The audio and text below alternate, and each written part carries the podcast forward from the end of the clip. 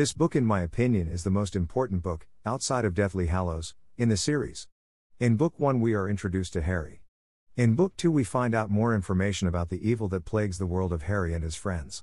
In Book 3, we see the injustices that occur in the world of Harry and his friends.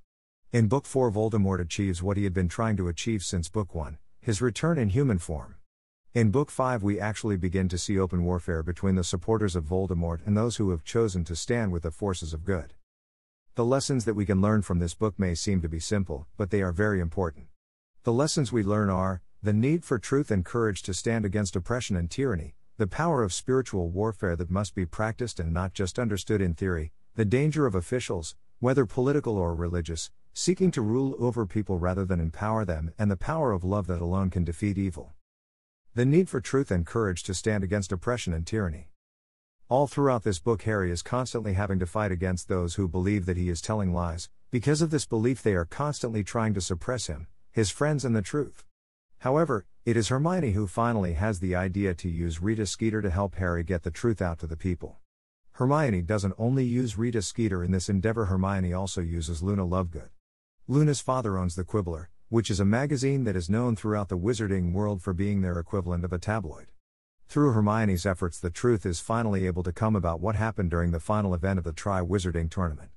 It also helped everyone to finally understand the tranny and oppression that Harry and his friends had been facing from those who in positions of authority over them. You can also see this need in Ron and Hermione's idea to form a group to help themselves and others learn how to defend themselves against the dark arts. This need arose because the Ministry of Magic decided that students didn't need to learn anything practical about defense against dark arts. After several months of this very impractical method of educating students, Hermione, and with a little input from Ron, decided it was time to take matters into their own hands and she decides to ask Harry to teach them how to defend themselves against the dark arts. Paul, in his letter to the Ephesians, tells us numerous times to stand firm in our fight against the forces that are opposing us. We should take this advice to heart and always remember that, all it takes for evil to triumph is for good men to do nothing. Greater than finally, be strengthened by the Lord and by his vast strength. Put on the full armor of God so that you can stand against the schemes of the devil. For our struggle is not against flesh and blood, but against the rulers, against the authorities, against the cosmic powers of this darkness, against evil, spiritual forces in the heavens. For this reason, take up the full armor of God, so that you may be able to resist in the evil day, and having prepared everything, to take your stand. Greater than. Greater than Ephesians 6 10 13 CSB. The power of spiritual warfare that must be practiced and not just understood in theory. As mentioned in the previous section, the Ministry of Magic decided that students would only be taught the theory behind defense against dark arts. They believed that students had no need to learn how to defend themselves. Nothing embodies this belief more than Dolores Umbridge, who has been appointed by Ministry of Magic as the new Defense Against Dark Arts teacher. She refused to teach students at all. Her method of educating students is to have them read from their textbooks for her entire lesson. She even goes so far to ridicule students, especially Harry, who disagree with her method of teaching. Also, as previously mentioned, this lead Hermione and Ron to create an organization to teach themselves and their fellow students how to defend themselves against the dark arts. Why was this so important? By forming this club, they show the power that actually learning how to fight the forces of evil can have. The students that initially met with Harry, Ron, and Hermione in the Hog's Head Tavern were only there to learn how to defend themselves. However, as the group progresses in their lessons and agree on a name, DA Defense Association slash Dumbledore's Army. They come to believe that Harry, Ron, and Hermione are telling the truth and they also become willing to stand and fight with them. Greater than therefore, everyone who hears these words of mine and acts on them will be like a wise man who built his house on the rock. The rain fell, the rivers rose, and the winds blew and pounded that house. Yet it didn't collapse, because its foundation was on the rock. But everyone who hears these words of mine and doesn't act on them will be like a foolish man who built his house on the sand. The rain fell, the rivers rose, the winds blew and pounded that house, and it collapsed. It collapsed with a great crash. Greater than.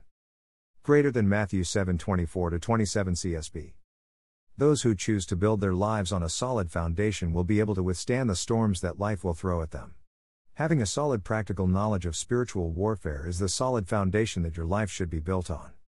Greater than finally, be strengthened by the Lord and by his vast strength. Put on the full armor of God so that you can stand against the schemes of the devil. For our struggle is not against flesh and blood, but against the rulers, against the authorities, against the cosmic powers of this darkness, against evil, spiritual forces in the heavens.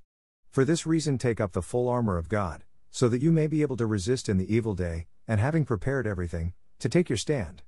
Stand, therefore, with truth like a belt around your waist, righteousness like armor on your chest, and your feet sandaled with readiness for the gospel of peace. In every situation, take up the shield of faith with which you can extinguish all the flaming arrows of the evil one. Take the helmet of salvation and the sword of the Spirit, which is the Word of God. Pray at all times in the Spirit with every prayer and request, and stay alert with all perseverance and intercession for all the saints. Greater than. Greater than Ephesians 6:10 to 18 CSB. In addition to telling us to stand against the forces of evil, Paul also tells us to put on the armor of God. Why is the armor of God so important? The armor of God is what enables us to fight the devil and his schemes. The armor that Paul describes is the armor of a Roman legionnaire. Many of you will read this passage and mistakenly believe that the sword is the most important part of this armor. However, that is not the case. To the Roman legionnaire, his sword was only used as a last resort. I believe that the most important part of the armor of God is the shield of faith. Why? Simply because the shield described here is the Roman shield that could be locked together with other shields and form this unbreakable wall. This is what the DA was all about, and it is, also, what spiritual warfare is all about. You cannot fight the devil alone. You must stand together with those who believe the same things that you do, regardless of whether or not they look the same as you. The danger of officials, whether political or religious, seeking to rule over people rather than empowering them. Under Dumbledore and other past headmasters slash headmistresses, Hogwarts used the prefect system. Under this system, students were empowered to control and police themselves. This allowed the students to learn not only how to be leaders, but it also allowed them to develop trust for their other students. However, under Dolores Umbridge's regime, the prefect system was undermined by her creation of the Inquisitorial Squad. This was her attempt to exert control over the students of Hogwarts by creating an environment of fear and intimidation. This environment of fear and intimidation is the exact opposite of what the prefect system created. It was this environment that eventually lead to Umbridge's downfall as headmistress of Hogwarts. Greater than woe to you, scribes and Pharisees, hypocrites! You pay a tenth of mint, dill, and cumin, and yet you have neglected the more important matters of the law, justice, mercy, and faithfulness. These things should have been done without neglecting the others. Blind guides. You strain out a gnat, but gulp down a camel. Greater than. Greater than Matthew 23 23 to 24 CSB. Jesus had harsh words for those in positions of authority who sought to abuse their power. Yes, those who are in positions of authority should be respected, but that does not mean that you should allow them to blindly guide along the wrong paths. This is exactly what Dolores Umbridge did during her short time at Hogwarts, and it is exactly what so many people in positions of authority do in our world today. Remember that those who are positions of authority should be looking to empower people and not just rule over them. The power of love that alone can defeat evil.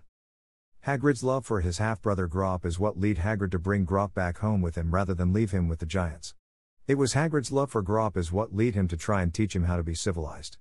It was Hagrid's love for Grawp that led him to ask Harry and Hermione to look out for him if Hagrid was fired from his post at Hogwarts. When Harry sees a vision of Sirius being tortured by Voldemort at the Ministry of Magic, Harry decides he has to go and rescue Sirius.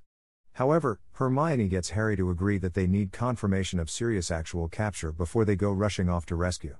This leads to Harry, Ron, Hermione, Ginny, Luna, and Neville being captured by Umbridge and her Inquisitorial squad.